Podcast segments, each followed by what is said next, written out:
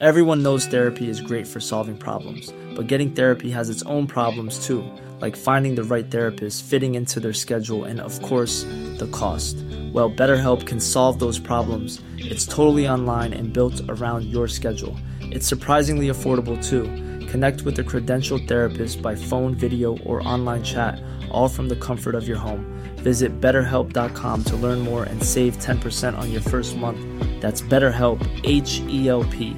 Burrow is a furniture company known for timeless design and thoughtful construction and free shipping, and that extends to their outdoor collection. Their outdoor furniture is built to withstand the elements, featuring rust-proof stainless steel hardware, weather-ready teak, and quick-dry foam cushions.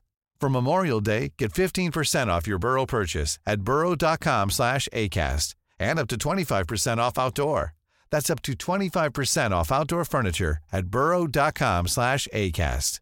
There's never been a faster or easier way to start your weight loss journey than with PlushCare. PlushCare accepts most insurance plans and gives you online access to board-certified physicians who can prescribe FDA-approved weight loss medications like Wegovy and Zepbound for those who qualify. Take charge of your health and speak with a board-certified physician about a weight loss plan that's right for you. Get started today at plushcare.com slash weight loss. That's plushcare.com slash weight loss. plushcare.com slash weight loss. Be good, or I'll shoot you dead.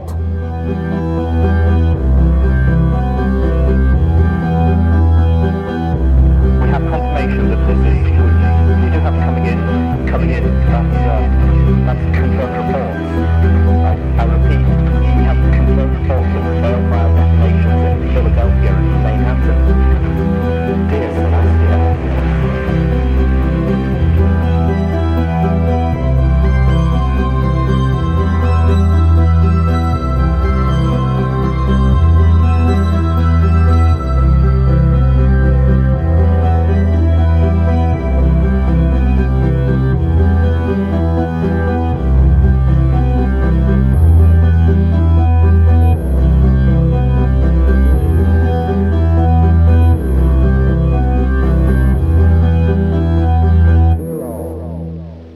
Was Bloo Boi with Grave Fission. Hey there, friends. I'm Nuclear Yuki, and welcome once again to a nuclear reading show. Today, we're continuing on with Kkat's Fallout Equestria. And also, if you're enjoying what I'm bringing to the cold, dark wasteland, don't be afraid to tell your friends about me, or find me on Twitter as Nuclear Yuki. It's a big help. Oh, and a bit of a disclaimer since the gangs can be a bit feisty, Fallout is owned by Bethesda, and Hasbro made My Little Pony Friendship is Magic. With all that said and done, welcome, friends, to the Wasteland.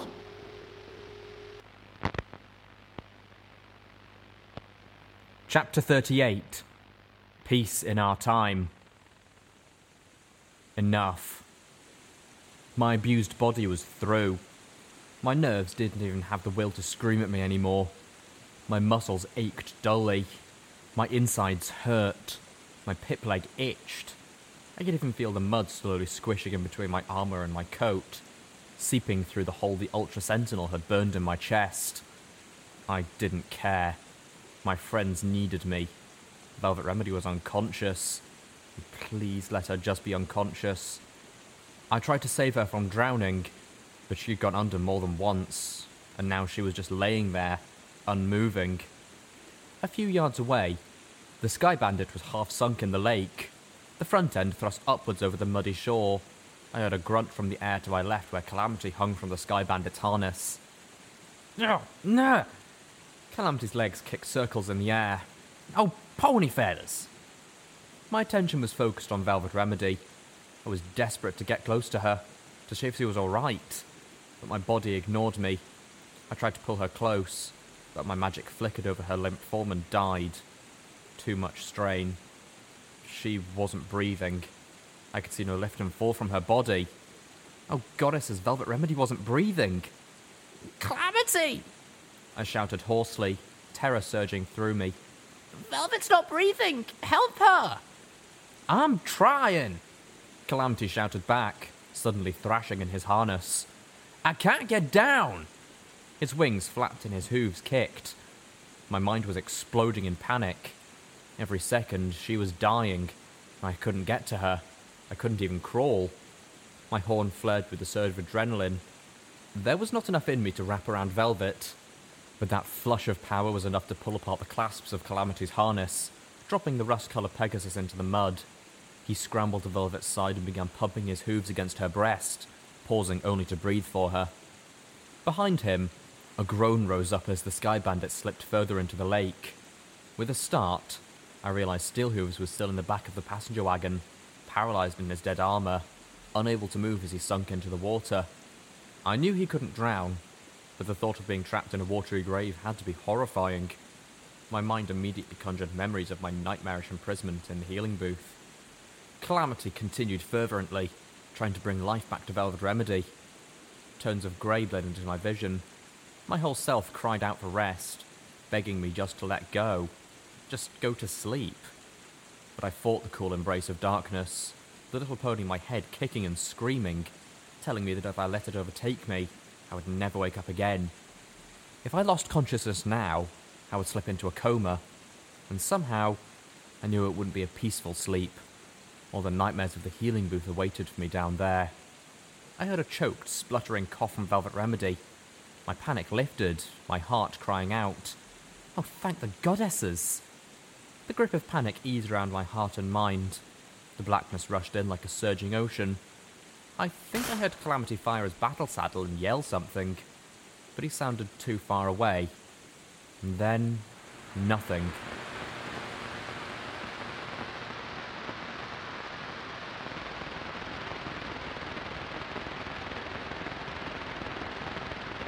Visions of my life in Stable 2 passed before my eyes. Boring, dull, safe, and grey. Devoid of any real life. Empty of friends or of purpose. A job where I was helping no pony. Out of a sense of responsibility and hope, I braved the possible nothingness beyond the stable door, leaving that place behind, trading it for pain and horror as I searched for her.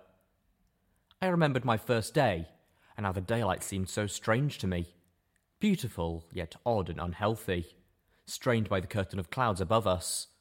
I saw how stupid and foolish I'd been, plunging headlong into places like Ironshod Firearms and Stable 24, repeatedly risking my life and later those of my friends, driven by curiosity and a need for answers. I was lucky to still be alive. My friends swam before me. My fearless first friend Calamity, always by my side, always ready to catch me when I fell. I owed him my life, over and over. Velvet Remedy, the real mare, not the one of my foolish fantasies. With the caring heart who tended me while I was sick, and took my burden when the return home was too much for me to bear. Steel Hooves, met in battle with a flurry of explosions.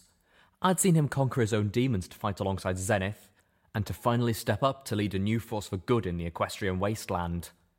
And Zenith herself, pulled from Red Eye's hell of industry and slavery. A tortured mare. A survivor who became our guide in Old Olneigh, one of the most grim and deadly places the wasteland had to offer. My mind filled with voices. The voice of DJ Pon3, broadcasting out of Manehattan, bringing messages of warning and hope, and making us out to be heroes.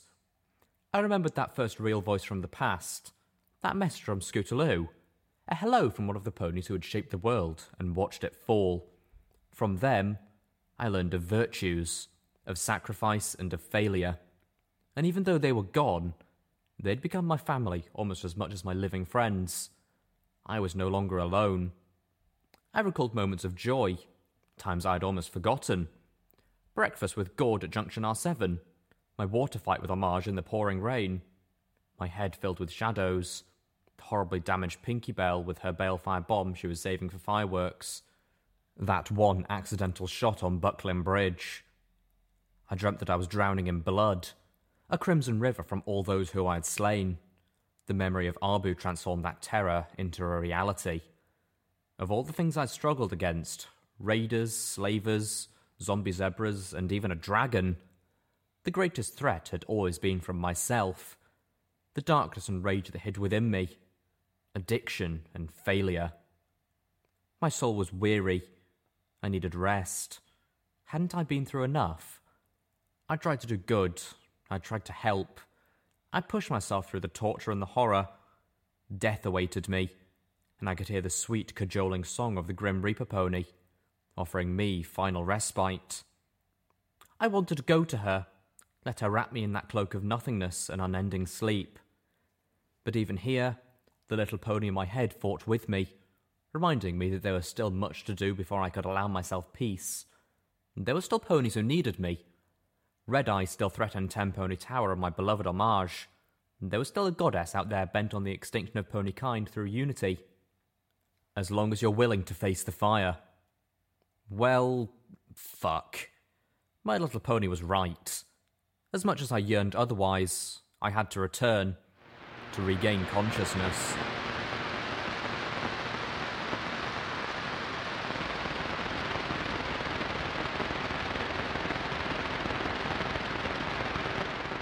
I moaned, rolling onto my side.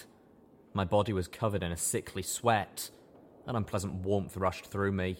My head and stomach churned with nausea. I itched from dried mud. I was laying on a filthy cot in a ramshackle wooden structure that stank of damp wood and rot. I tried to push myself up, my legs trembling weakly before giving out. The effort caused my gut to rebel, and I found the strength to roll over and vomit. Mercifully, there was an old mop bucket next to the bed, seeming to exist just for the purpose of being filled with my sickness. My throat burned, the inside of my mouth turning horrid. The stench in my throat made my eyes water and drove my stomach to churn and release even more. I collapsed back, tears in my eyes. This had happened before. Illness brought on by physical overexertion, mental turmoil, and the nastiness of the wasteland. We needed to go, I didn't have time to be bedridden again for days. Canterlot had been physiologically brutal. The pink cloud on the broadcasters putting my brain and insides through a grinder. The loss of a rib was traumatic and terrifying. That scar there, like the one on my neck, would never fully heal. My pip buck fused my coat and flesh. Was it any surprise my health was falling apart? The memory orbs had been emotionally gut wrenching. Part of me screamed to gallop back to the Ministry of Peace just to give Rarity a proper burial.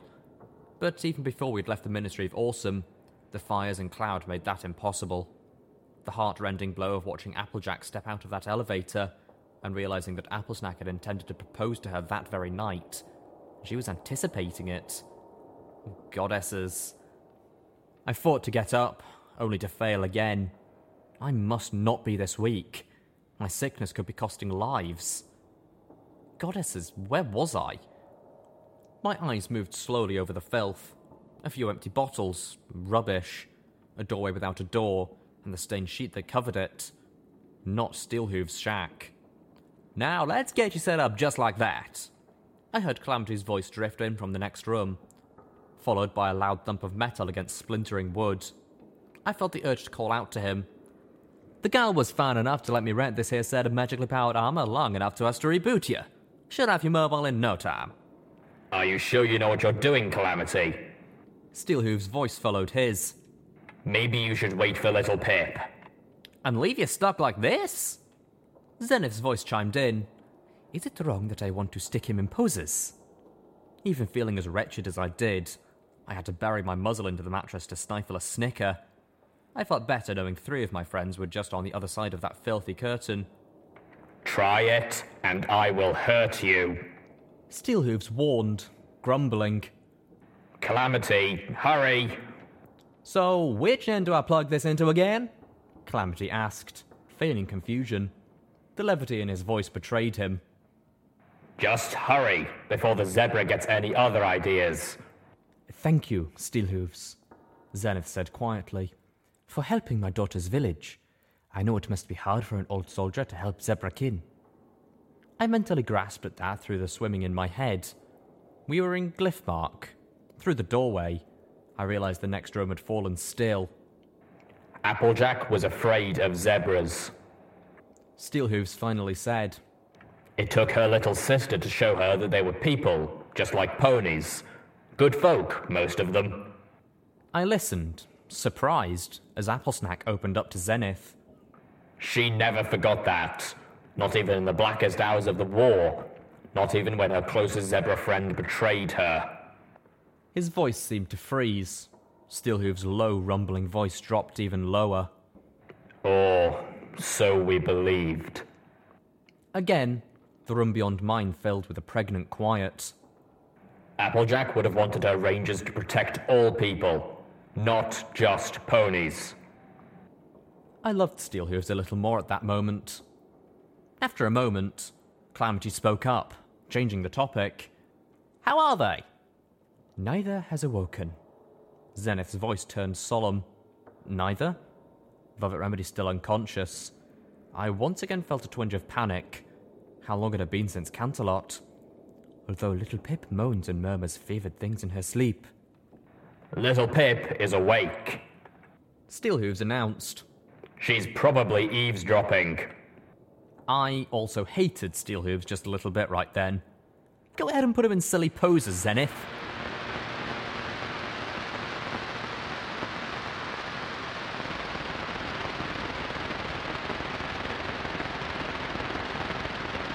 Shivering when Zenith came in. Somehow, my body had gone from overly hot to unpleasantly cold.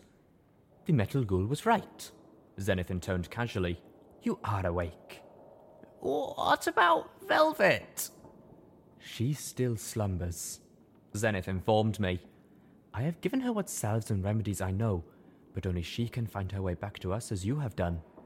She will, I assured her. Velvet Remedy is stronger than she looks. So are you, the zebra said as she placed her hoof on my forehead just below my horn. I groaned.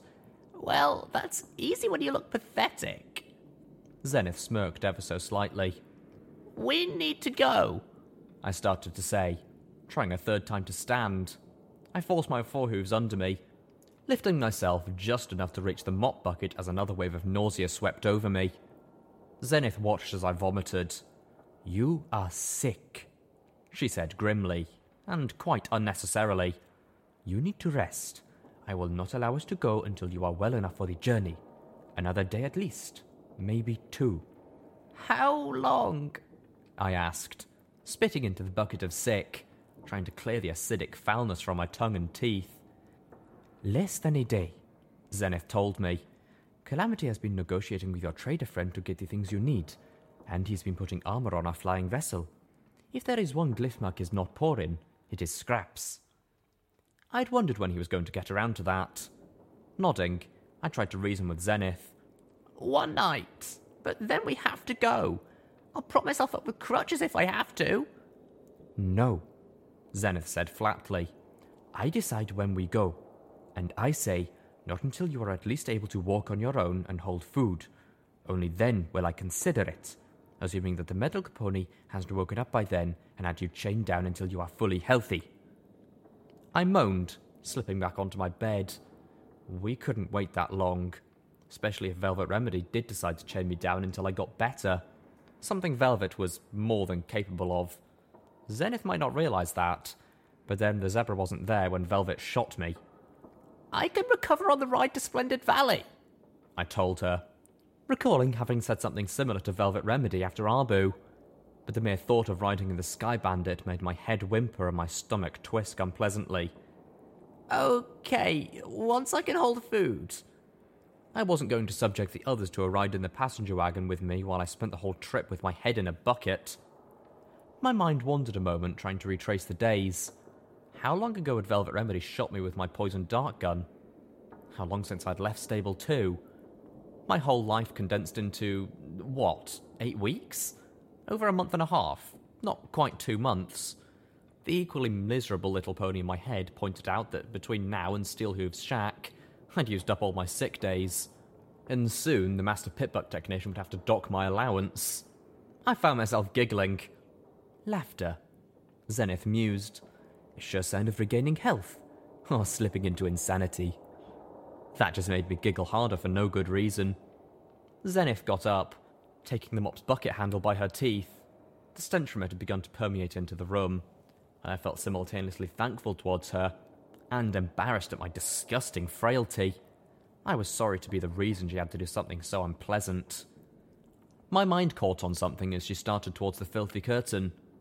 Zenith, how is your daughter? And have you told her yet? The zebra stopped. She set down the bucket of vomit and turned to me. Zephyr is doing well. She is the doctor for these townsfolk and plies her craft well. She is very thankful for what we have done here. Zenith sat down, staring off into the air. She and the others of her village have released me from my responsibility, so I am free to go. She looked at me sternly, and as for your second question, no, and I wish that you would not tell her. I nodded. But shouldn't she know? And Zenith, you deserve to be reunited with her. Zenith smiled sadly. She is her own man now, not the little girl I knew. I'd rather she keep that strength than submit to being my child again. She looked away again. And to be truthful, I cannot be responsible for her. I do not know how. Plus, you need me more than she does. With that, Zenith stood back up, taking the mop bucket once again, and walked out, the curtain waving in her passing. I laid there for some time, unsure of how to feel. Part of me was happy that Zenith would be with us again. Another part of me, the part that wished deeply for a happy ending for my friends, was softly crying. I wasn't even sure why. My own mother, as much as I loved her from a distance, was not as important to me as my friends, and I would not wish to sacrifice my time with them or the good I was trying to do for a reunion with her. So why did my heart desire for Zenith and Zephyr to be together? I shivered again. Part of me wanted to pull down the disgusting curtain and wrap myself in it, but a better part of me shuddered at the thought. I knew that, if I did, I'd just become too hot again. Instead, I curled up. A wave of weariness passed over me. We needed Zenith. I needed her. We were stronger together. Better. I would need my friends. Soon, as soon as I was well enough to function, we would be enacting my plan, whatever that was, to deal with the goddess. I moaned as another shiver quaked through my body. Suddenly, I felt nervous, scared. I was about to risk our lives for the plan I didn't even know. I was trusting myself, which was beginning to feel awfully stupid. They all trusted me, but why should they? I hadn't told them what I was doing, just their specific parts. No one knew what we were doing. This was insane. I've got a plan for dealing with the goddess, and I've told every pony their parts, and just their parts. I'm the only pony who knows all of it. And then I took that knowledge from myself and locked it away in orbs sitting far away in Ten Pony Tower. What was I thinking? Literally, what was I thinking? I've told every pony their parts, and just their parts. Every pony? Oh, because the goddess couldn't read zebra minds. A smile broke across my muzzle. Oh, I was a clever pony.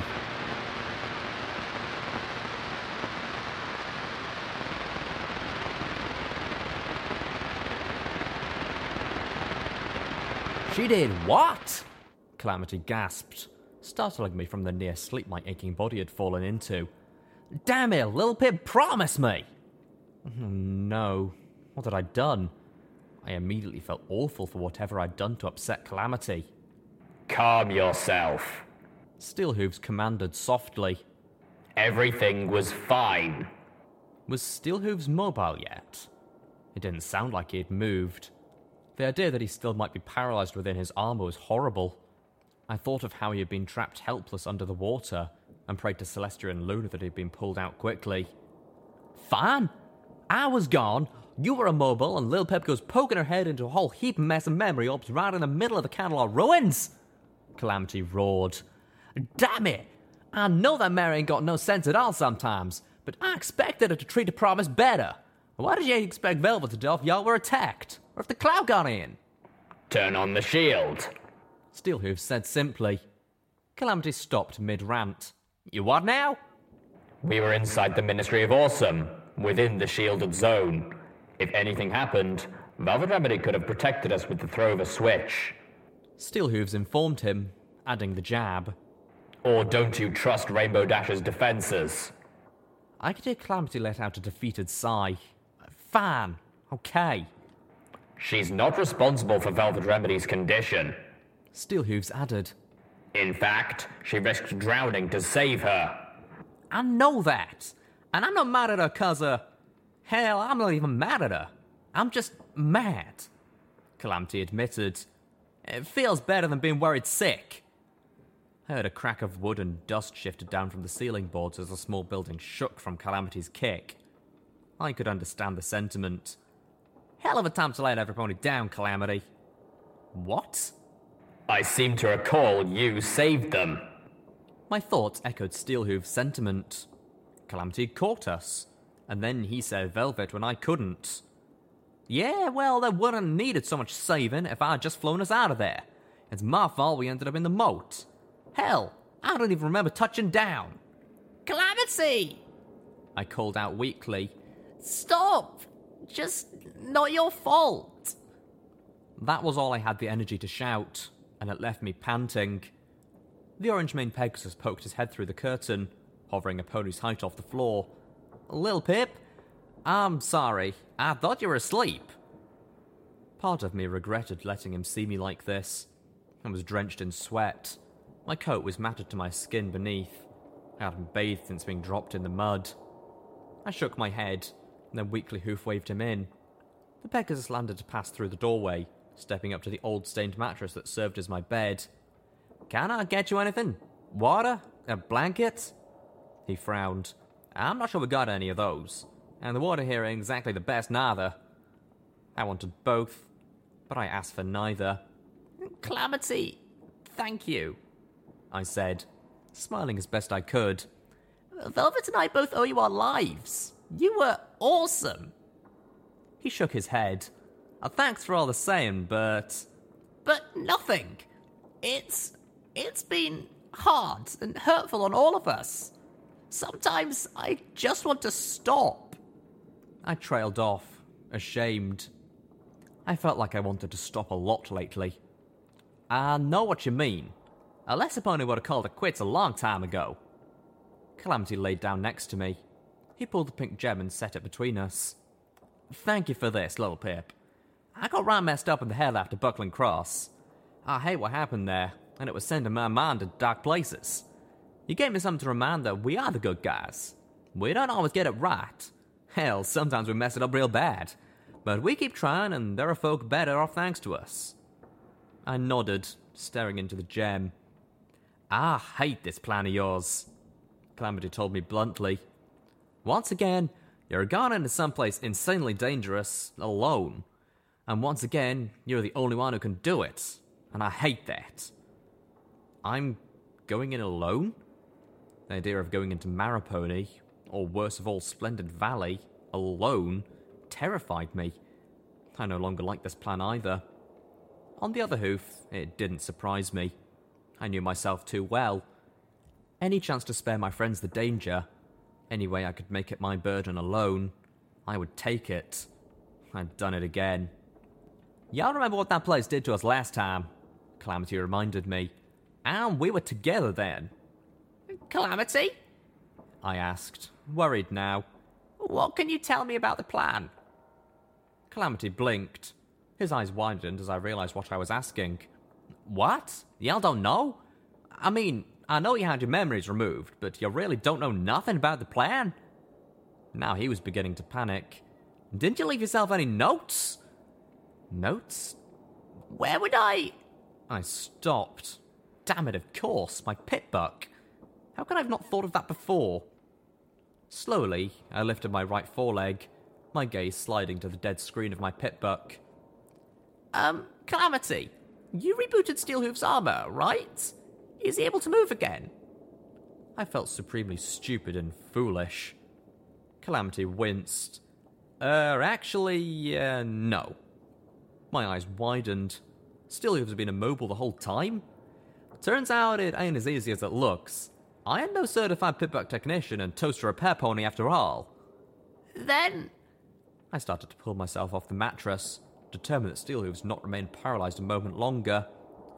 My forelegs trembled, and my stomach shot me a queasy warning. I looked about, but the mop bucket wasn't back yet. I laid back down, putting a hoof over my muzzle and tried to force my insides still.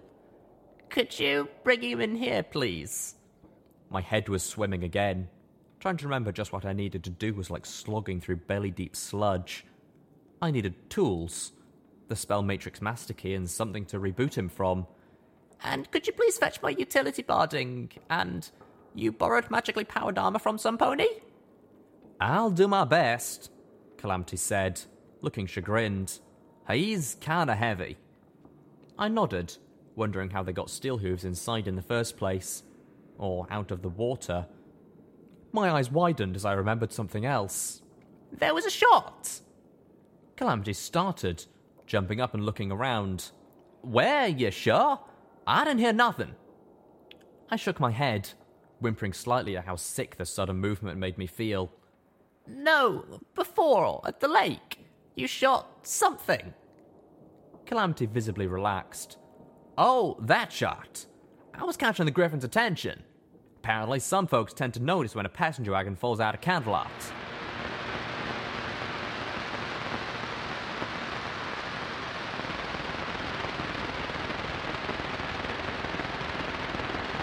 Steelhooves sat silently by my side. I was feverish and having trouble focusing, but I was finished. I started disconnecting my PipBuck from his armour, glancing once more at the set of badly damaged power armour laying in the corner. I'm sorry, I told him, wiping a sick coat of sweat from my face. We should have had you moving faster. I felt so tired. Steelhooves said nothing, but it wasn't a damning silence. His tail shifted, I put my tools away. Done! I cast another look at the armour Calamity had rented for this and winced. Sometimes things were just unfair.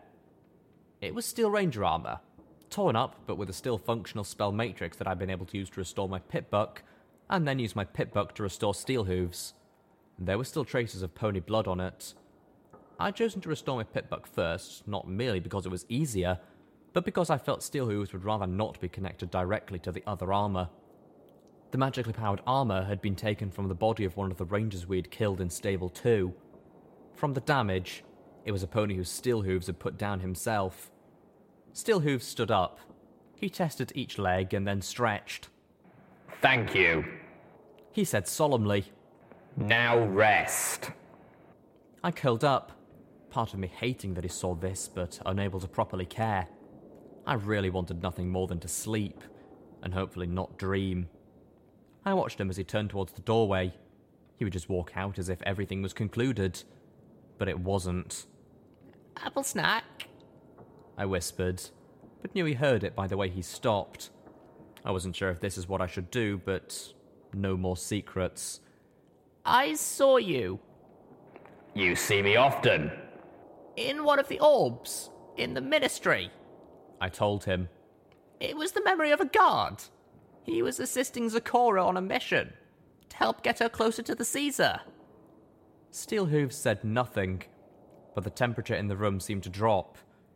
You were going to propose to Applejack that night. I looked to him, my heart squeezing in my chest. I'm so sorry. Closer to Caesar. Steelhooves repeated.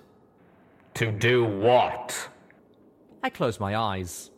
I don't know. Spy on him, I think. Or assassinate him. I shook, feeling a chill that was more from sickness than reaction to his words. I. I don't know, but I don't think so. I wasn't sure why. Maybe it was the way that Zecora had worried about pony deaths, or how her inexpert fighting skills caused her to likely kill my host by accident but I didn't feel like Zecora was that kind of killer. I cringed as I realized I was. She was a spy. Simmer down, Zally. Zecora ain't no spy. The world was filled with sharp edged irony. Steelhoof stood there, as unmoving as he had been all day. Finally, he said, It wouldn't have mattered. Killing the Caesar wouldn't have stopped the war.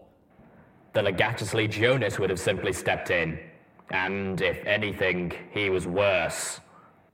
I swallowed, my mouth tasting filthy. Steelhooves. Apple snack. I'm not judging you. I'm saying. What was I saying? I fought for words. I'm saying I understand now. I know what you meant when you said I made it easier for you to live with yourself, and I'm sorry. He nickered.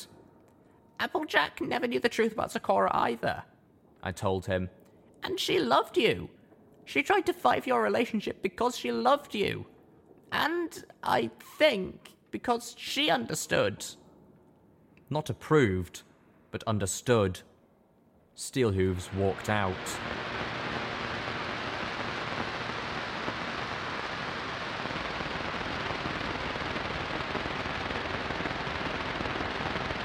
I was trapped, buried alive, encased in a coffin of metal. There was no air. I couldn't breathe. Sounds, horrible, horrible sounds came at me from the darkness. Warping, unearthly tones, rending sounds, the sounds of saws. I tried to back away, but there was no room. My backside hit a smooth surface. Not metal, but glass, and I felt a shock of cold. My hooves splashed into the sticky warmth of blood. I could smell the sick, coppery stench. My healing booth coffin was filling with it. You cut a bloody swathe through them. How many ponies are dead tonight because of you, Littlepip? Velvet Remedy's voice echoed accusingly, provoking a sickening deja vu. How many ponies have you slaughtered? The blood was the blood of Arbu. It sure didn't take you long to become a mass murderer, did it, Littlepip? The sound of the saw was getting closer. It intended to cut me apart with ragged teeth, to slice open my head and take my brain. Strange symbols appeared, floating in front of me, alien glyphs of ancient zebra design. But unlike the sounds and the voices in the darkness, their pulsing lines of crimson and black were soothing. They shifted in odd dimensions, offering to unlock themselves, to protect me. I knew these, and they were blasphemous. I turned away. I was facing the mirror. I stared back at myself, bleeding and dying. Littlepip the Raider. My expression was grim, hateful. The stream of blood was pouring out of the mirror, the blood of Arbu coming from my body, mixing with my own. The saw was getting closer. I could feel the wind from its gnarled, spinning teeth blasting my mane. It was going to cut out my heart, rip me open and wrench out my spine. It would hurt, hurt so badly, but I wouldn't be allowed to die. Let us help you, the glyphs whispered. You have no power. You have no purpose. Let us give you purpose. I have a purpose! I shouted at the raider Littlepip in the mirror. I'm not the Wasteland Savior Homage. I heard myself saying. You are. You and them. I'm just the one who clears the way. You could be the saviour, the glyphs whispered, floating in the air around the mirror. I realized I could almost understand them. Let me show you secrets. I don't want your secrets. I shouted at the glyphs, but I was lying. I'd seen the blackness of that book held, the horror, but. You've seen how much good we can do in the hooves of the right pony. You cannot deny. I. I whimpered, faltering. I knew that was true. Even the blackest magic could be used for good, but I'm no rarity. I'm weak. I could make you stronger, better. Don't! My gaze locked on the raider in my soul. She trembled, dying from blood loss. She was grotesque, horrible. I'm not this! I cried out. I have a purpose! It's. it's not us, is it? I heard my voice cry. We're not the right group of friends. We can't bring Equestria back. No! Spike's voice laughed at me. You're not! The saw was so close now. If I didn't take the glyphs for protection, it would start cutting me. Let me show you so many secrets. No!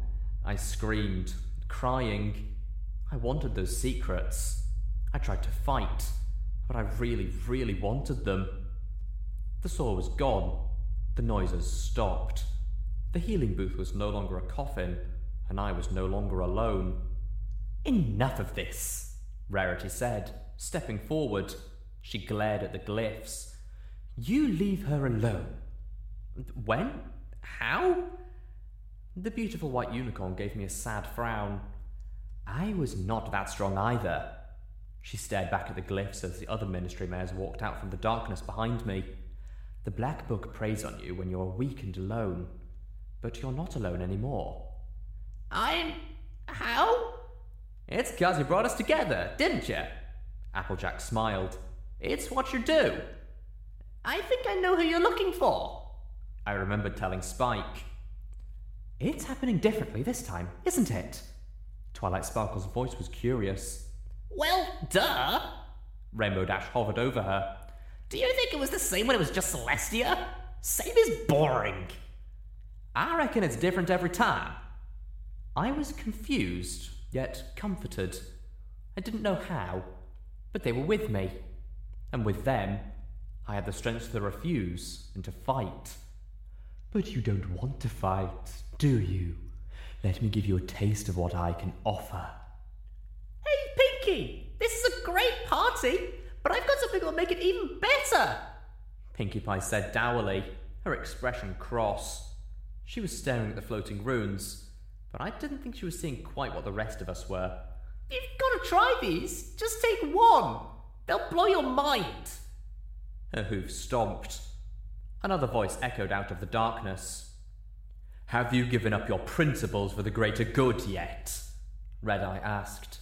I see you've already become a monster. Or did you think I wouldn't hear about Arbu? The blood began to rise. I don't like this fella, Applejack hissed. And look at that! Red Eye's voice mocked as I felt a burning in my right foreleg where my PipBuck merged with my flesh. You're becoming more like me every day. I'm not like you. I asserted, lying again. And I'm not a monster. I knew I was. I could see it in the mirror. Corrupted kindness! Trixie's voice accused triumphantly, her image floating above the mirror. Fluttershy stepped forward. How would you know? I'm the goddess! I know everything! Hush now, Fluttershy commanded, staring.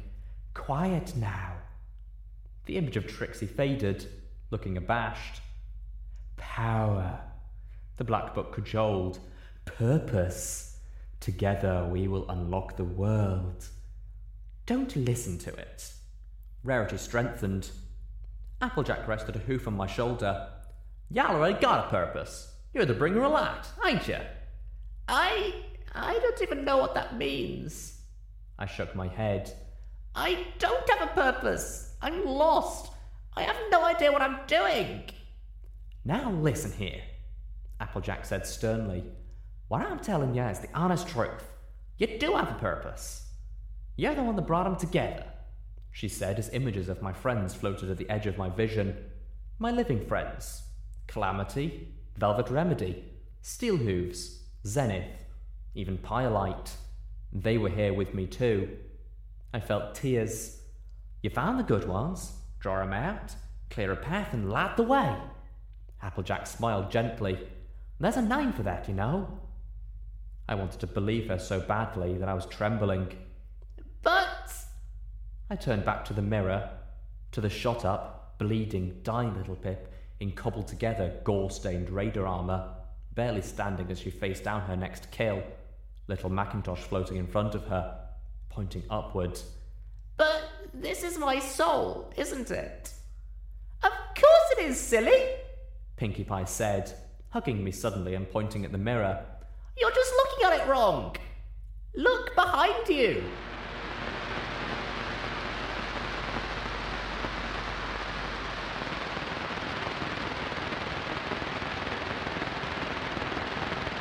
I awoke with a gasp, sitting up suddenly, then collapsed back onto the mattress.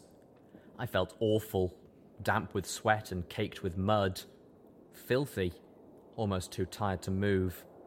My mane was clumped and stringy, but the nausea was gone and my fever had broken. I was not alone in the room. Zenith? The zebra who moved closer wasn't my companion, Zephyr? I said, recognizing her. Where is every pony? I, I mean, everyone. Zephyr pulled out a wet sponge from a tin pot filled with water. Your other friend woke up an hour ago, she told me as she began to wipe my forehead. And they are all with her right now. I wished I could be too. Zenith is my mother, isn't she? Zephyr asked. I froze, unsure how to answer. Zenith had asked me not to, and I wanted to do right by her, but if Zephyr already suspected. I thought so, Zephyr said as she continued to sponge me down, removing some of the illness sweat from my coat. She has tried to hide it, but how many zebra mares named Zenith does she think this wasteland holds? Smart girl. I shivered a little under the cool dampness of the sponge, but I was immensely thankful for every stroke of it. I wanted a bath so much it hurt. I would have given my left forehoof for a day at the Tenpony Spa. You will be going soon, Zephyr gleaned. You will be taking her with you. Yeah, I'm sorry. I will be happy to see her go, the young zebra told me bluntly. I'm not ungrateful for all she has done, but she would not have done it if you had not led her. I winced. No, that's not true. Yes, it is, Zephyr said, accepting no argument. I love her, from a distance. I felt an odd chill as the zebra's words echoed my thoughts from the evening before. But she is not her own mare, and she never will be. I will not be like her. Zephyr continued to sponge bathe me in silence. Your father? I began to ask. My father, the young zebra said bitterly, was Carl Deathhoof, leader of our parents' tribe until that slaver Griffin killed him. Stern. I was sure of it. I was just a little foal, but I remember how he treated mother, and how he ran the tribe. I am not sorry he is dead.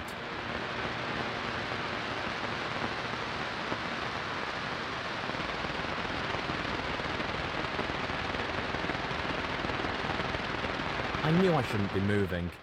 My body wanted nothing but more rest. But I had to see Velvet Remedy, and I didn't want to go back to sleep.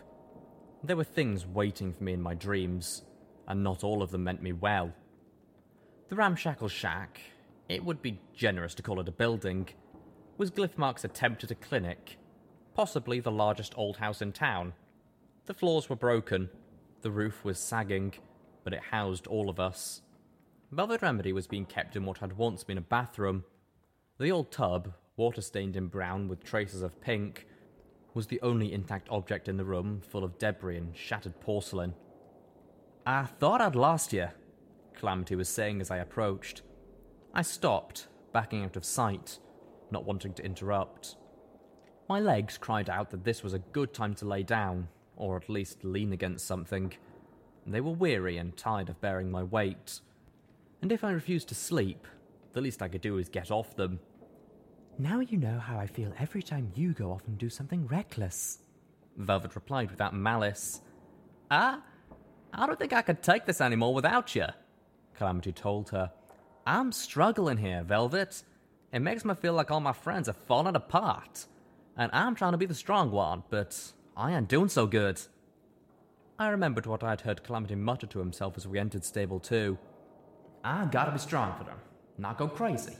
I can't just charge in and kill every armored bitch I see.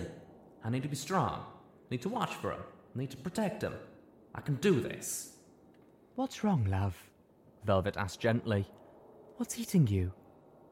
Buckling Cross. I winced.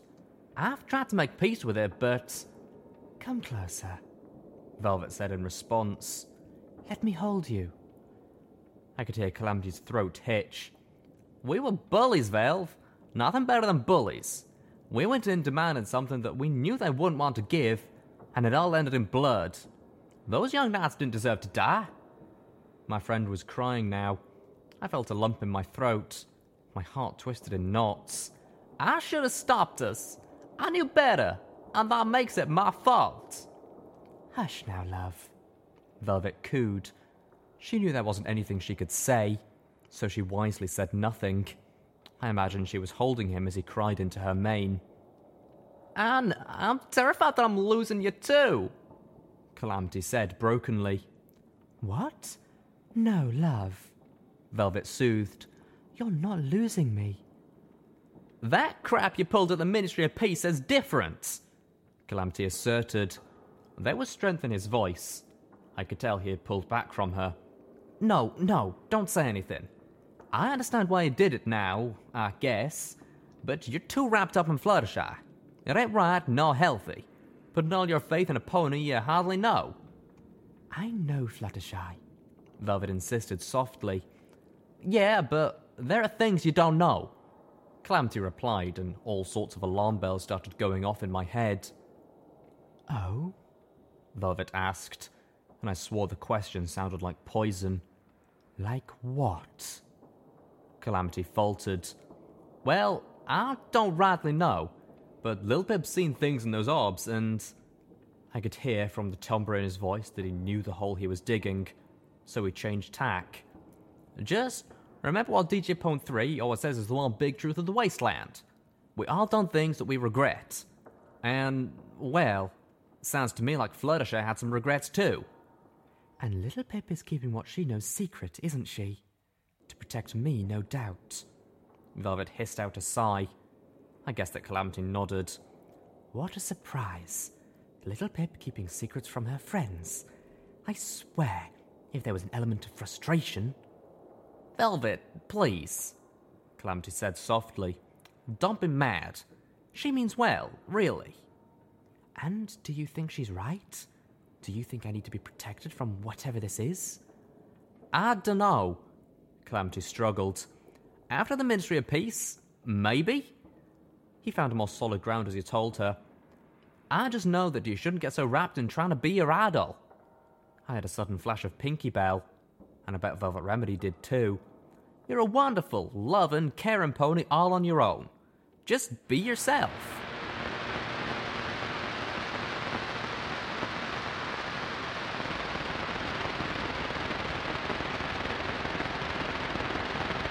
I slipped out the front door, not wanting to interrupt the quiet moment Calamity and Velvet Remedy were sharing.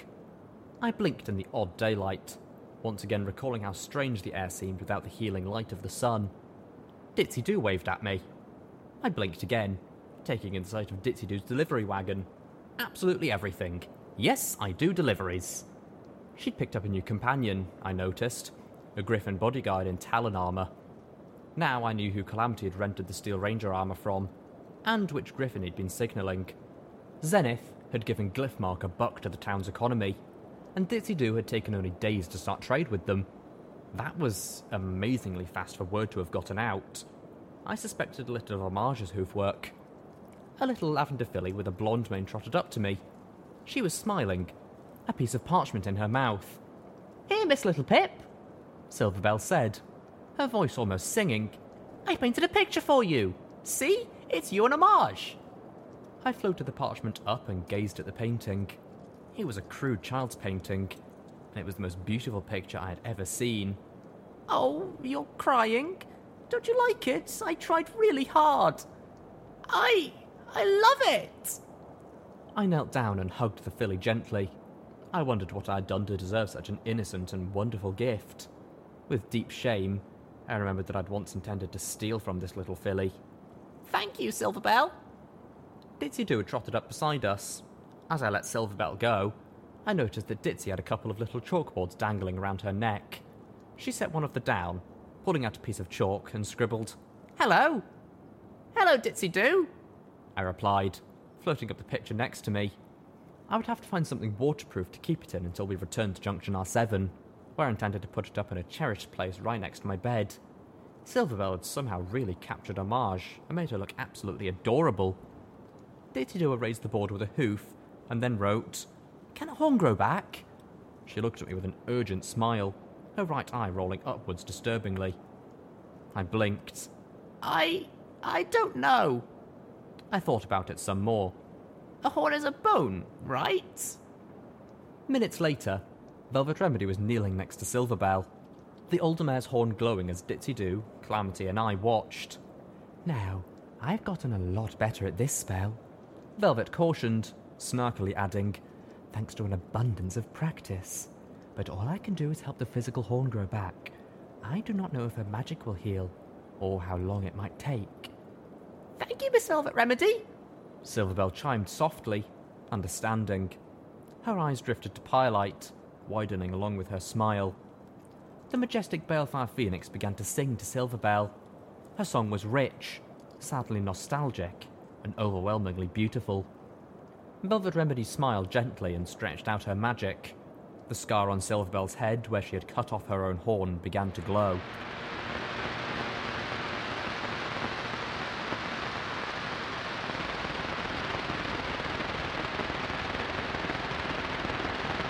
What do you think's going to happen to Silverbell?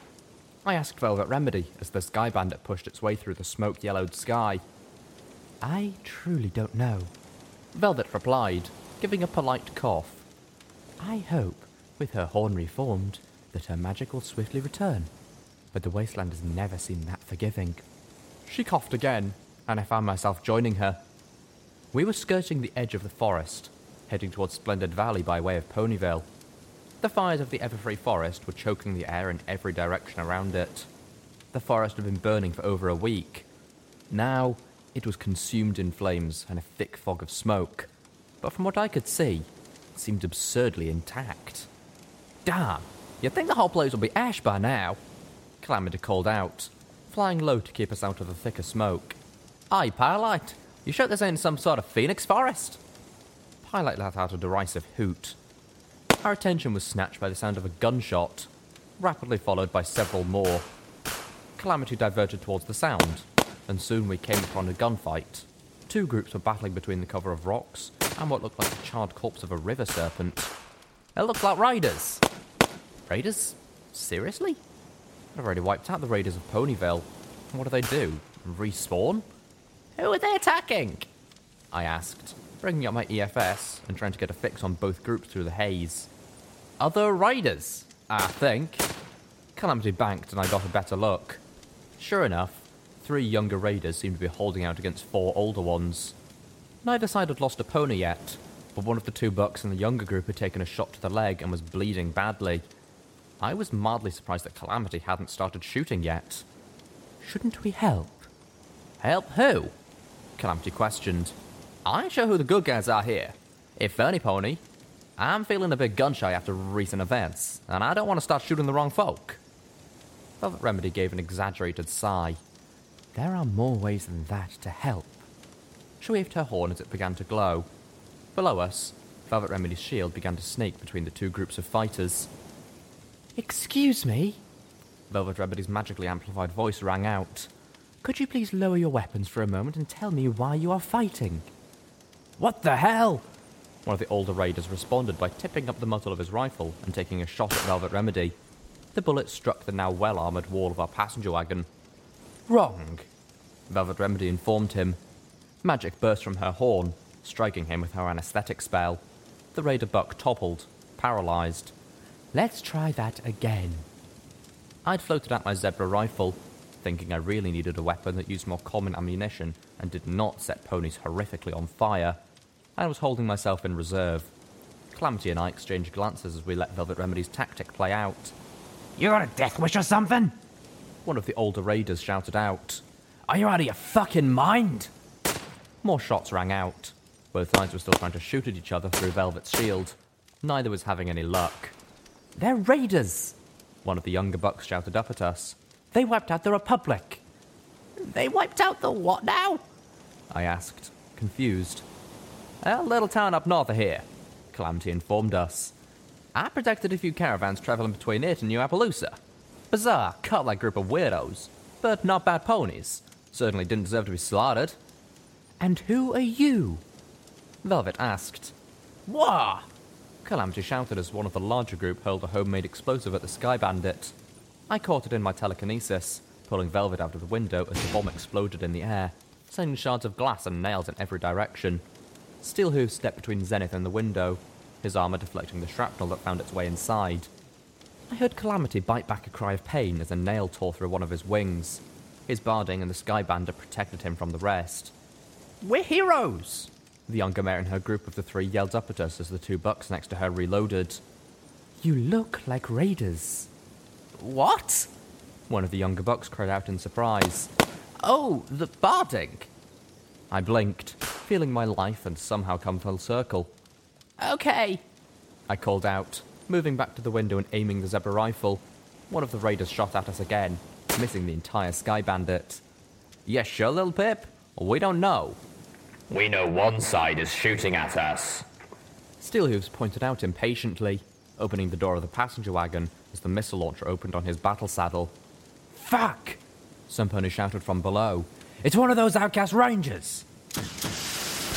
Steelhooves' missiles shot out. One hit Velvet Remedy's shield, which collapsed in the fiery blast. The other ploughed through the fire and struck the ground at the hooves of the older mares in an explosion of bloody meat. Two managed to dive to safety, but their fellow raiders were bloody, smouldering giblets. The two survivors turned their attention fully to us. One of them pulled out another homemade grenade. I prepared to grab it with my magic. Let me give you a taste of what I have to offer. I suddenly understood. The spell was so simple. It was barely more than telekinesis. The easiest thing, really. My horn began to glow. The splattered blood from the torn raider chunks began to flow together, pooling and lifting. I realized this was the first spell, the little teaser offered to any or might be. Be what? Fitting? Worthy? Weak enough? Now just form the blade. Be unwavering. No! I shouted, my scream simultaneous with the raider's throw. The blood splashed back to the ground, seeping into the soil. Velvet Remedy threw another shield up, this time between us and the raiders, deflecting the bomb, sending its shrapnel into the shield. No. I was shaking. Cold sweat had broken over me. But I'd refused. I would rather be a one trick pony than have a spell like that.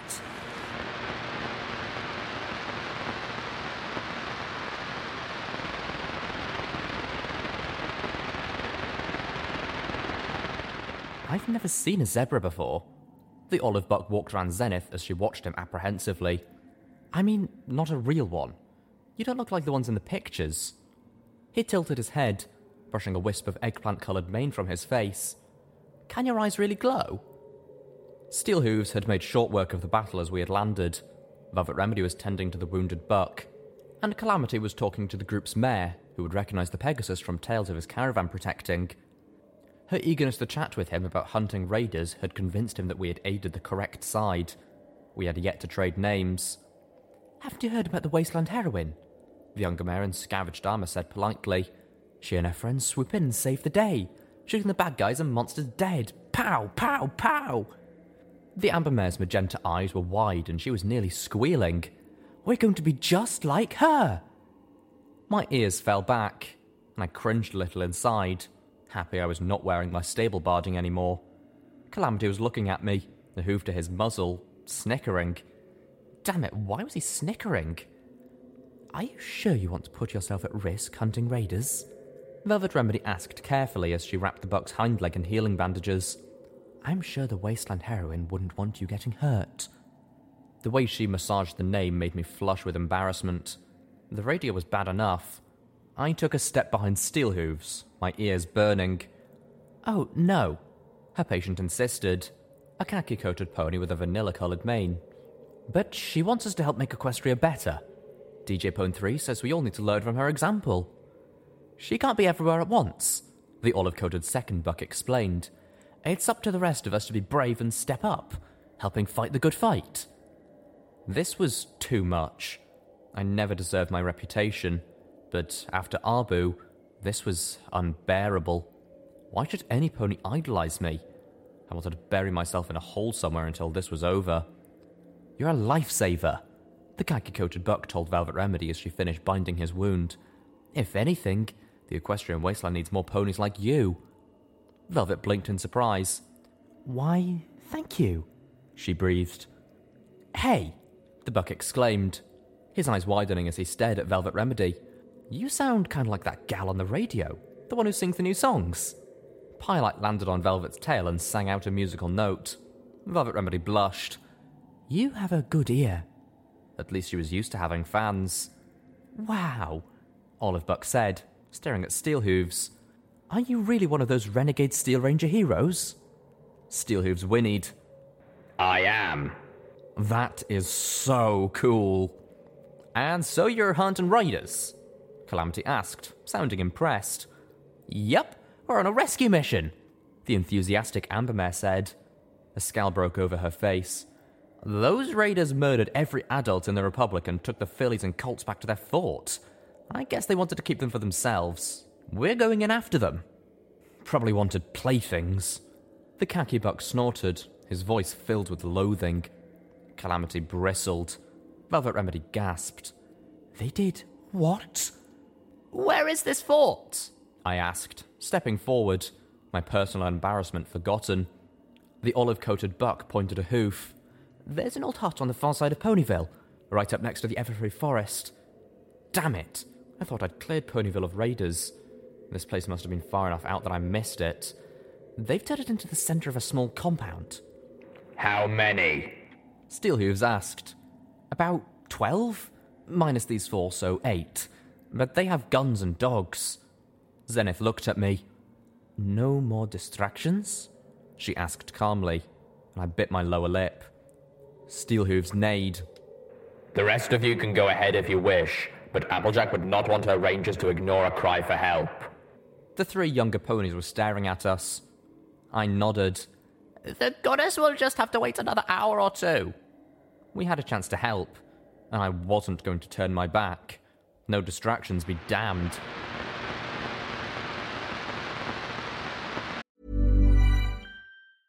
A lot can happen in three years, like a chatbot may be your new best friend. But what won't change? Needing health insurance. United Healthcare Tri Term Medical Plans, underwritten by Golden Rule Insurance Company, offer flexible, budget friendly coverage that lasts nearly three years in some states. Learn more at uh1.com. Many of us have those stubborn pounds that seem impossible to lose, no matter how good we eat or how hard we work out. My solution is PlushCare.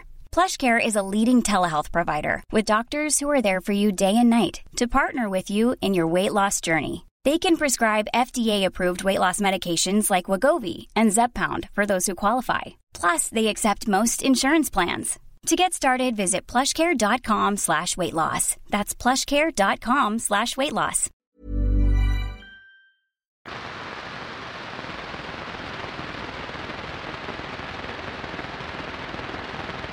Velvet Remedy was trembling. That's. I nodded. I wasn't surprised now that I'd missed this raider group. The cottage that they had built their compound around really was a bit removed from the rest of the town. It was surrounded by a large fence of rust and razor wire, and sharpened poles impaling the heads of rabbits, squirrels, and other small animals. Sickly poison trees twisted up from the barren ground, providing support for sniper nests. Dead birds hung from their branches, strung together like wind chimes. A small river slogged through the property coming out of the Everfree forest, the water grey with ash. Inside the fence were kennels, some of which were used for the angry, malnourished guard dogs that roamed about inside. As for the other kennels, through my binoculars, I could see the mangled body of a pony in one of them. Fluttershy's cottage. Steelhooves confirmed. The fence on the far side of the cottage lay in broken ruin. Several trees on that side had been uprooted, and a few kennels had been crushed flat. It looked like something huge had lumbered out of the Everfree forest, barely noticing what it had stepped on. A couple raider ponies were standing over the wreckage, poking at it, while a third was keeping the dogs from escaping with a shield spell much like Velvet's. I passed the binoculars to Calamity. Could you give us a flyover? Make sure we're not missing anything? The Pegasus took off his hat, threw the binocular strap around his neck, and kicked his hat back onto his head. Gotcha, Littlepip. One aerial recon coming up. The amber mare stared as Calamity stretched out his wings and flew. Pegasus are cool. Pegasi. Velvet Remedy corrected automatically. Yeah, those two. We should split up. Steelhooves recommended. Hit the main hut and the yard simultaneously. Keep them divided. I agreed. You should go with these ponies and take the ones in the yard. Xenith can free any captives and get them to safety while you take out the. Three. Velvet interrupted. You're not sending this buck into battle with a wounded leg, she scolded, especially when he might have to evade dogs. I frowned and nodded. You're right. I wasn't thinking. The fact that I regularly charged into combat wounded didn't mean it was smart, especially since this little group of wannabe heroes didn't have a velvet remedy of their own. I looked to Steelhooves. It looks like the Foals must be inside the cottage. Calamity and I will sneak in and take them out. I looked to Velvet. I would like you right behind us with your shield spell ready. I don't want any of the kids caught in the crossfire. She nodded primly. Wait, the khaki buck said. You're taking her in with you? Are you insane? Velvet Remedy gave him a questioning scowl. I'm not helpless. You're a healer. You should be protected, kept out of combat. I understood his logic. The loss of Velvet Remedy was just not the loss of one pony, but countless. Velvet huffed. Why not put me in a pretty little cage then? Calamity landed before an argument could break out. Three raiders in the yard, including a unicorn with defensive spells. Two snappers in the nests, and the rest are inside. He frowned. I spotted lots of mutilated carcasses, but only two living cults in the cages. They're letting the dogs nip at him. Others must be inside as well. I looked to Velvet with sudden concern as I remembered the horrors I'd encountered in the Ponyville Library and the Carousel Boutique. Velvet, are you sure you don't want to stay behind on this one? From what I've seen, these raiders take pleasure in desecrating the former homes of Fluttershy's closest friends. Velvet Remedy walked forward. I'm not staying behind. Let's go.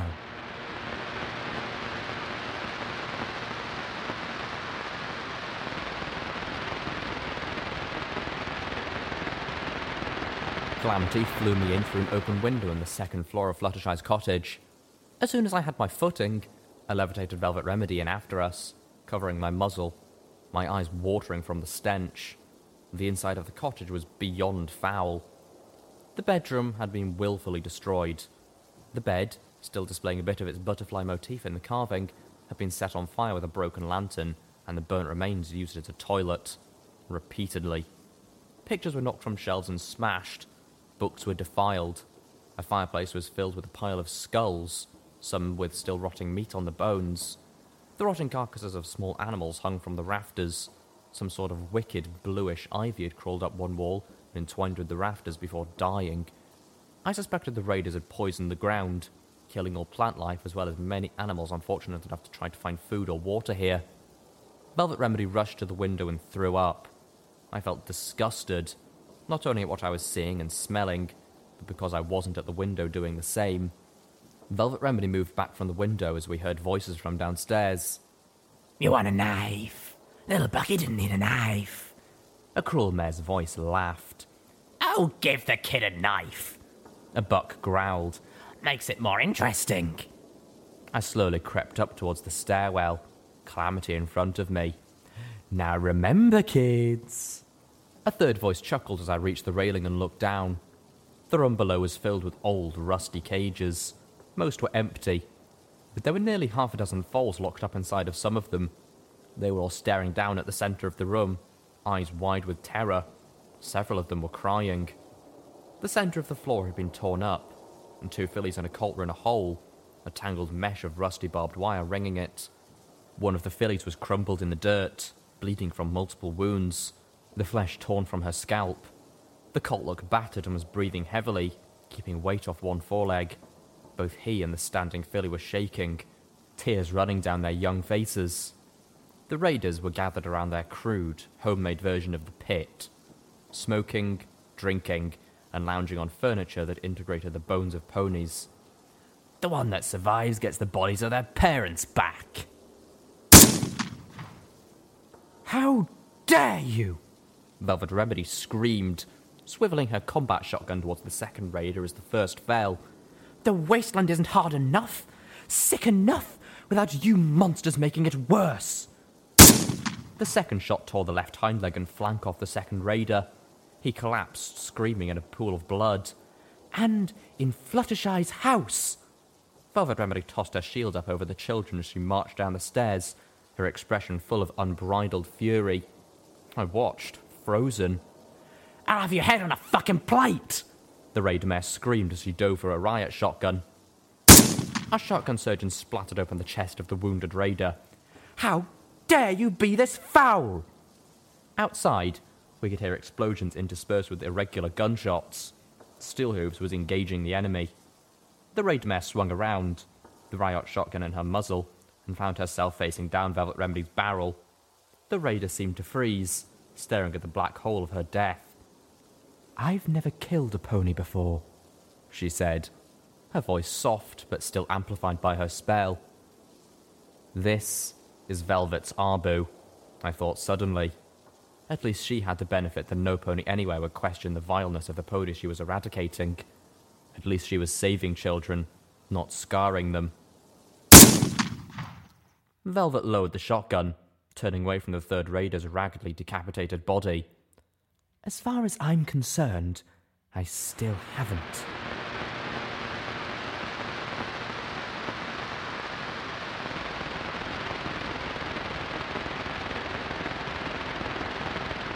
I didn't want to.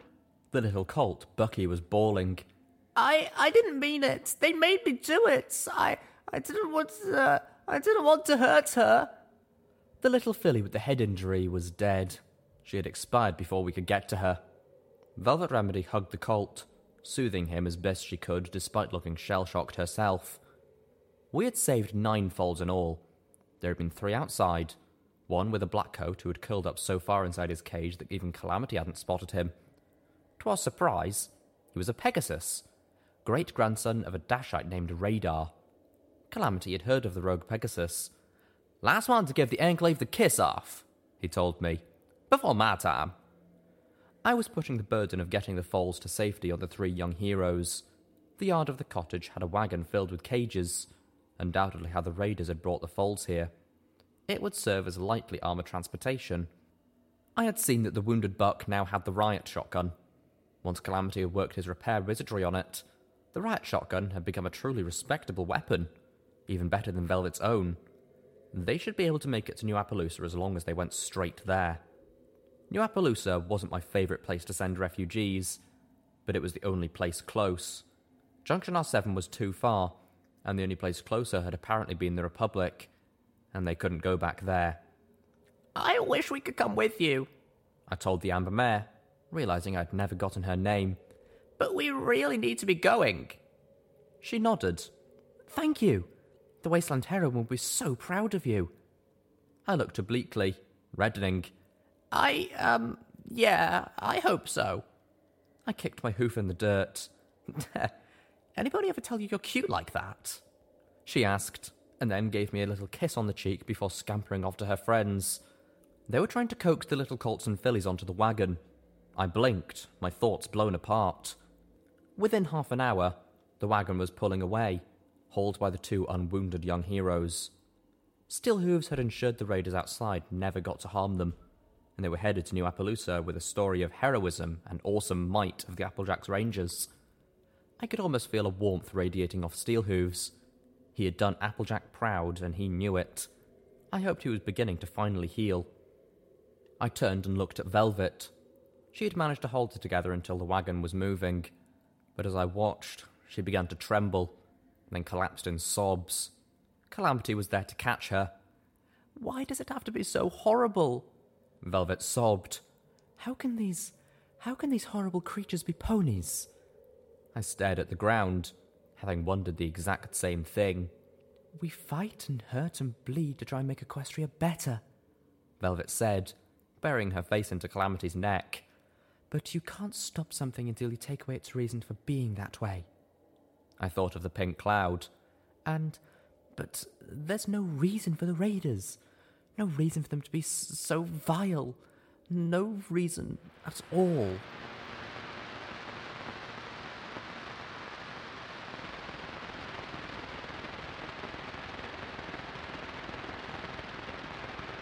The sun was setting as Calamity landed the Sky Bandit at the edge of Splendid Valley.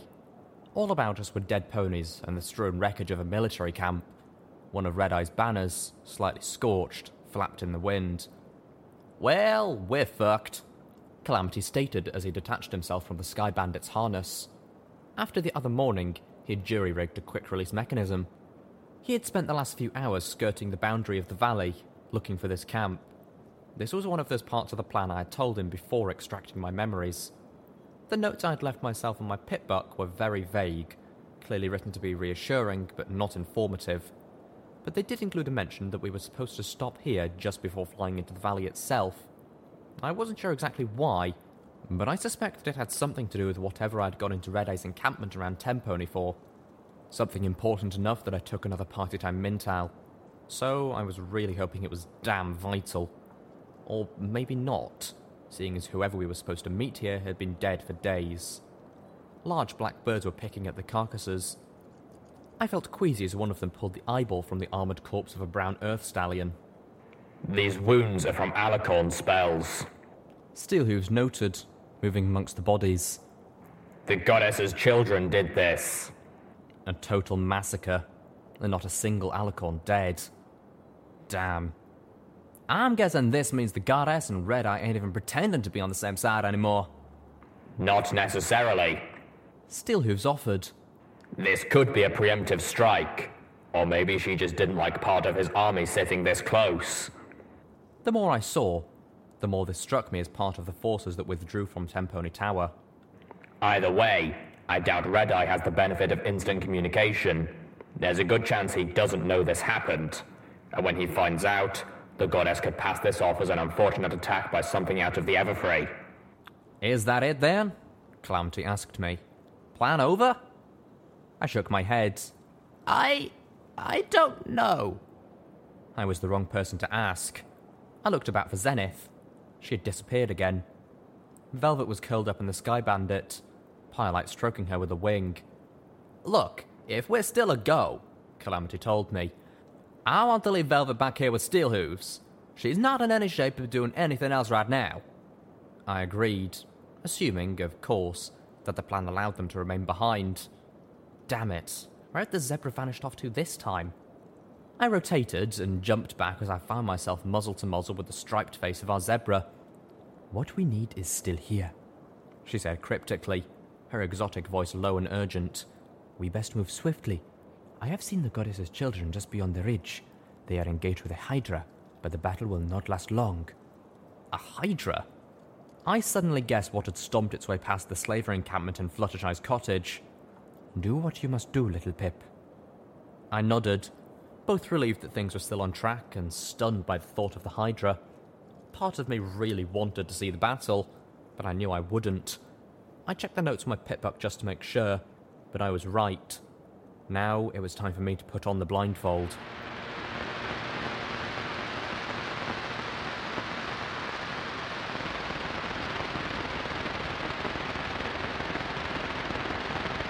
I peeked. I couldn't help myself.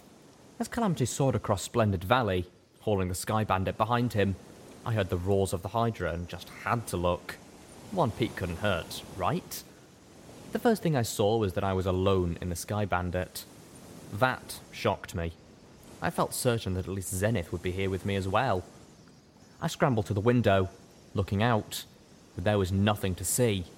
Splendid Valley stretched on for miles, and I could see Maripony on the horizon, the crater filled with hundreds of hellhound holes. Thunder cracked and the Hydra roared again, telling me that I was looking out the wrong side of the passenger wagon. What are you moving round so much for? Calamity asked as I shifted to the opposite window. I felt a pang of guilt, but it was swiftly washed away by the spectacle of the battle. One Alicorn lay crushed and bloody on the ground. A second was in the mouth of the Hydra's head farthest to its left. The monster was absolutely huge, and the head was almost able to swallow the Alicorn whole. Only her wings protruded from its closed maw, fluttering limply as it chewed the life out of her. Three more Alicorns swooped around the Hydra, dodging the remaining heads as they snapped at their prey. One of the Hydra heads sucked in a deep breath and blasted out some sort of gas, enveloping one of the goddess's magically shielded children. The purple Alicorn's shield seemed to protect her. She tilted up a wing, spinning in place as a second head's maw opened wide and folded in her wings. There was a flash of light where the Alicorn used to be. The head of the gaping Hydra exploded with a wet sound, the crumpled and blood soaked form of the purple Alicorn falling to the ground. I gaped. The Alicorn had sacrificed itself and teleported inside the monster's skull. Quickly, I blindfolded myself again, thankful that my head was too small for such a grotesque tactic. Welcome back, my guests. The chorus of voices drowned out my thoughts. My children will guide you, that you may bask in the presence of the great and powerful goddess. My head began to throb. I felt the Sky Bandit touch down. I waited. According to my notes, Calamity would tell me when I could take the blindfold off. I heard him releasing himself from the harness. I listened as hoofsteps drew near. He stopped just outside the door, and we waited. Why do you loiter? Don't you know? I thought at her. Okay, Littlepip, Calamity said, and I lifted the blindfold. There were two dark green alicorns standing on the path ahead, and I could see dozens gathered around the Maripony ruins. Just standing there, staring at us, mindlessly. No, one mindedly. I shuddered. I'm not going to be here when y'all are finished, Calamity told me, his extreme dislike of this plan clear with every word. My eyes opened wide. I knew I was going in alone, but I hadn't realized my ride was leaving without me. What the hell? How was I supposed to. My Pegasus friend pointed towards a section of the rubble. There's your ride out. I followed his hoof and spotted a bit of pink hidden in the wreckage. The Griffin Chaser, too. I'd wondered what had become of that after we left Old Olneigh. The goddess grows impatient! Yeah, yeah, I'm on my way. I thought. I've got what you asked for. Now just hold your alicorns. There was only one set of instructions left in my notes. Keep your eyes forward, sparkle up, stall, and wait for the signal.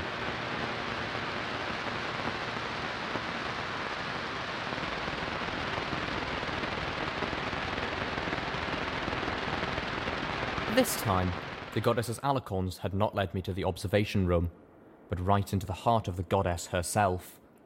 I levitated myself above the dusty lake of IMP and stared up between the vats at the floating face of the goddess. Lights on my EFS compass indicated the two green alicorns flanking me. Then a vague, untargetable haze seemed to fill the rest of the room. The haze was the brightest when I swiveled my head towards the vat that Trixie had fallen into so many decades ago. I found myself dreading this, even as I spoke with her, telling the goddess what I had found. I knew that I was just delaying the inevitable. The black book was in my saddlebags, cold against my flank, and I had brought it here on purpose. I was about to let it fall into the hooves of the absolute worst pony who could ever gain it. On purpose. There was no amount of heroic acts or lives saved that would make up for this evil. Weather control! Is that all? The goddess expected more from Red Eye. What manner of threat is that? You're the one that assumed what he was after in the Ministry of Awesome was a threat to you. I reminded the Trixie thing, speaking aloud just because thinking at the floating light show pony head was just a little too creepy. Then clearly the single pony project is a threat, and just a very clever one that will take the goddess only a moment to comprehend. But just a moment. Ah, yes. I stared, trying not to let my disbelief project too strongly. Or maybe it was not this single Pegasus project that he was after. Tell me everything you saw in the Ministry of Awesome. Well, stalling wasn't going to be hard. Stall? Why do you stall? Foolish little pony. There is nothing you can do that is of concern or consequence to the mighty goddess. Standing there, staring at the amorphous nothing before me, I began to suspect that she was right. Just how the hell was I supposed to stop the goddess? Shoot her? A lot? Unless I picked up bullets of goddess killing, that just wasn't going to do a damn thing. She had every spell of the Alicorns, probably every spell of Trixie, Twilight Sparkle, Mosaic, and Gestalt. If not every unicorn she had consumed, she could think me dead. This was hopeless. Yes! Your silly little plan against the goddess is hopeless. The goddess is not impressed. You. Wait. Who? What? Who? What? Are you an owl now? I suddenly thought of Wordsworth. You thought of names! Think the names again! Oh, oops. There was no way I could have foreseen the Star Orb when making this plan. Did I just trip up on something? Stall? Well, here goes nothing. I thought of the orbs, remembering them as best I could. Every detail, focusing most heavily on the star orb. I spent what felt like hours replaying Canterlot in my head, even when I sensed the approach of others, more alicorns I assumed, and did not stop. I went over each memory orb multiple times, but kept coming back to the star orb.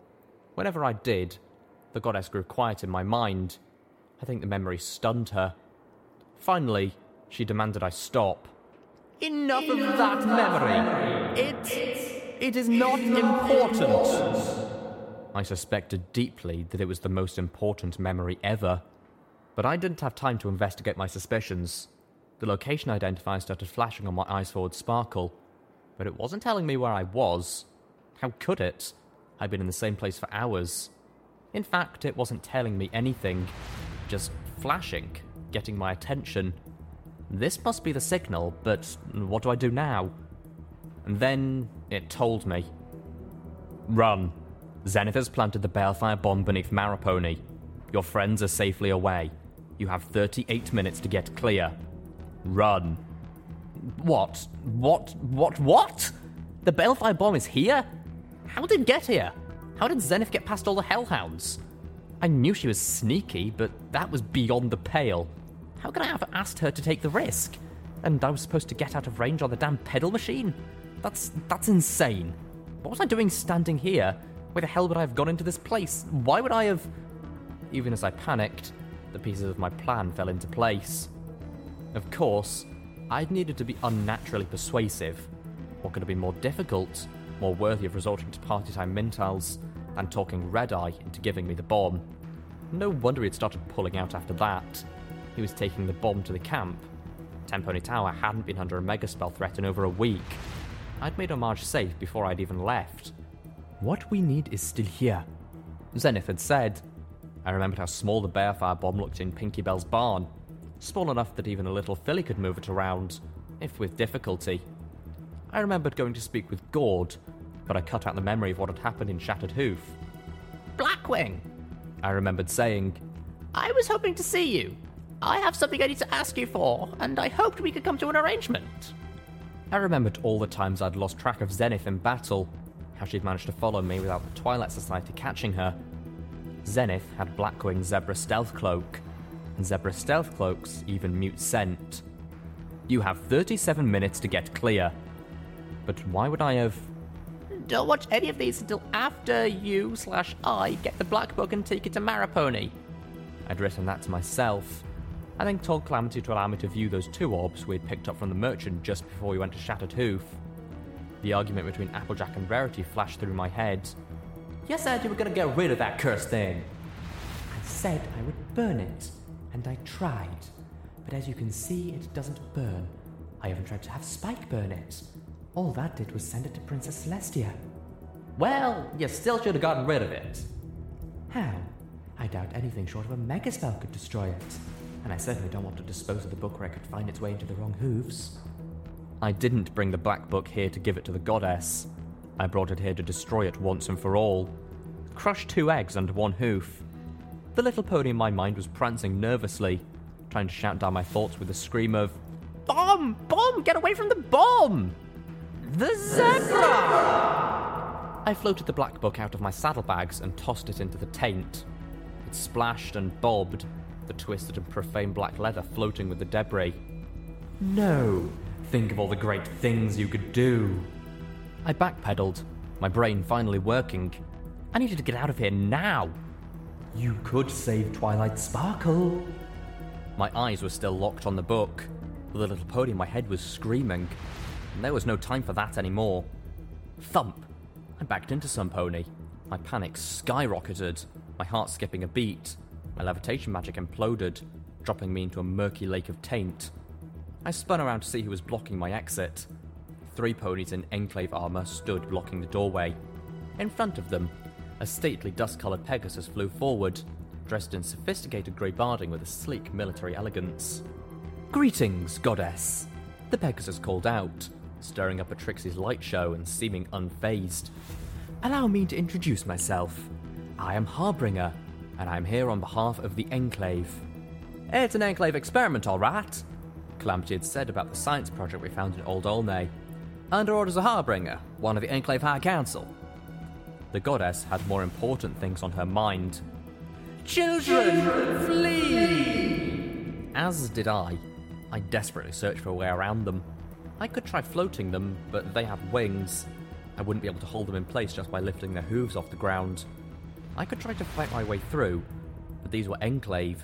It would be like fighting three or four calamities. I would so thoroughly lose. Even if I won, my injuries would assure I didn't get out in time. You have 36 minutes to get clear. There's no need to flee, the Harbinger assured the goddess calmly. We mean you no harm. In fact, I have come to offer you an alliance between the Enclave and the goddess. I froze, my jaw dropping. Wait, what? For the briefest moment, I forgot about the bomb, turning to stare at the Pegasus. The goddess was ultimately genocidal. Her plans for Equestria meant the end of all ponies, and worse, the end of individuality. She was a horror, and the Enclave wanted to ally with her. Fly, my children, save yourselves! Okay, and part of me was a little bit impressed with the goddess. Trixie knew she was about to die, and her final act was to save the Alicorns. Damn. We have recently become aware of what the pony named Red Eye is doing, Harbinger stated. We knew he opposes you and plans to overthrow you. His intentions with the towers pose a clear and imminent danger to the Enclave and its citizens. His intentions are nothing short of an act of war. Oh, this was not happening.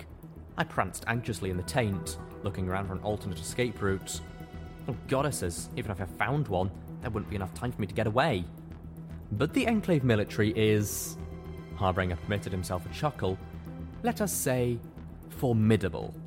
Should we combine our efforts, I have no doubt that we would deal with Red Eye and eliminate the threat he poses in his entirety swiftly.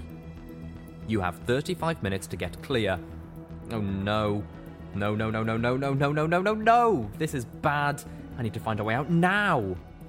And with the threat of Red Eye and his plots wiped away, Harbinger concluded, smiling the earnest grin of a politician, you can rule all of Equestria below unchallenged. We will remain above, unthreatened, and we will all know peace in our time. The observation room. It was designed to protect against a megaspell detonation. It had saved Twilight Sparkle before. Of course, it had also trapped her inside, but I'd worry about that later. Breaking into a full gallop, I telekinetically launched myself to one of the remaining catwalks and ran for the observation room. What's she doing? Harbinger asked. Ambrosia, after her. One of the black carapace pegasi took to the air, giving chase. My heart was pounding in my chest. An odd itch was creeping through the insides of my legs, spreading out. You have 34 minutes to get clear. I dashed into the observation room, looking around frantically. Last time, this place sealed up in reaction to the balefire bomb's explosion. But this time, it would go off right under Maripony. In the time it took the shutters to close, I'd be dead from heat alone. But I knew Twilight Sparkle wouldn't create a safe room with such a fatal flaw. There had to be some way of manually telling the safe room to seal. You have 33 minutes to get clear. Hold! Ambrosia ordered as she landed outside, folding her wings and trotting through the door. I paid her no attention, searching with mounting panic. I said, hold! The armoured mare demanded. As in, freeze right where you fucking standing or I'll turn you into a glowing pile of soup! Bomb! I shouted at her in frustration, scanning all of the controls and monitors for anything that might trigger the room's lockdown. What bomb? She barked. What are you talking about? And I said freeze! I heard the magical energy weapons built into her armour began to power up. Relief washed over me as I spotted the removable panel. I froze, looking towards Ambrosia, smiling as my horn glowed. Behind me, the screws on each corner of the panel rotated and fell out. The panel dropped to the floor with a clunk. The sound caught the Enclave soldier's attention. She looked towards the panel, and so did I. There was a nice big red button marked Push to initiate safe room protocol. I gave it a hard buck. What did you do? Ambrosia cried out as the door closed and the armoured plate came down. She spun, watching massive armoured shutters lower over the windows. What did you just do? You have 32 minutes to get clear.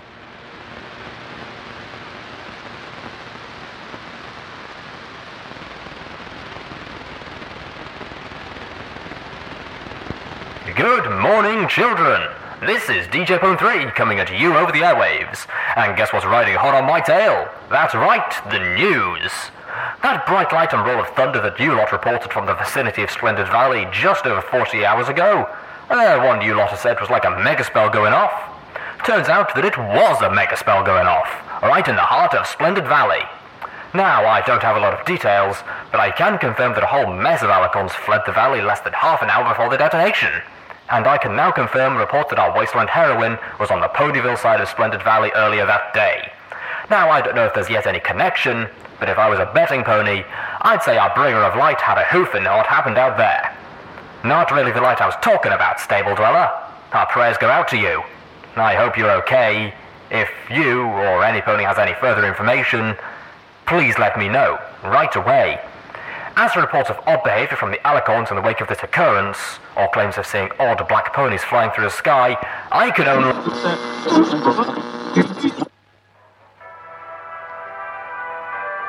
Greetings, citizens of the equestrian wasteland.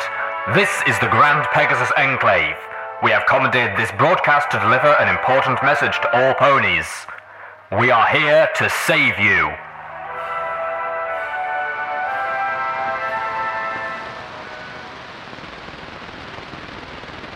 Footnote Maximum level. Quest perk added. Touched by taint 2. Exposure to taint has altered your physiology. You do not take immediate damage from radiation. In fact, you gain extra healing while being exposed to it. However, radiation continues to build up in your system as normal. And I think that's the end of the goddess. Whoa, Nelly, I wish I'd seen that light show. I mean, from a safe distance. And now it's time for the Enclave. hate those downwing bastards. Just leave us damn wastelanders be and fuck off back to the clouds. Now I'm getting off topic. Here's some music. Skybolt's. I don't want to set the world on fire. Sounds fitting. Enjoy, people. I don't want to set the world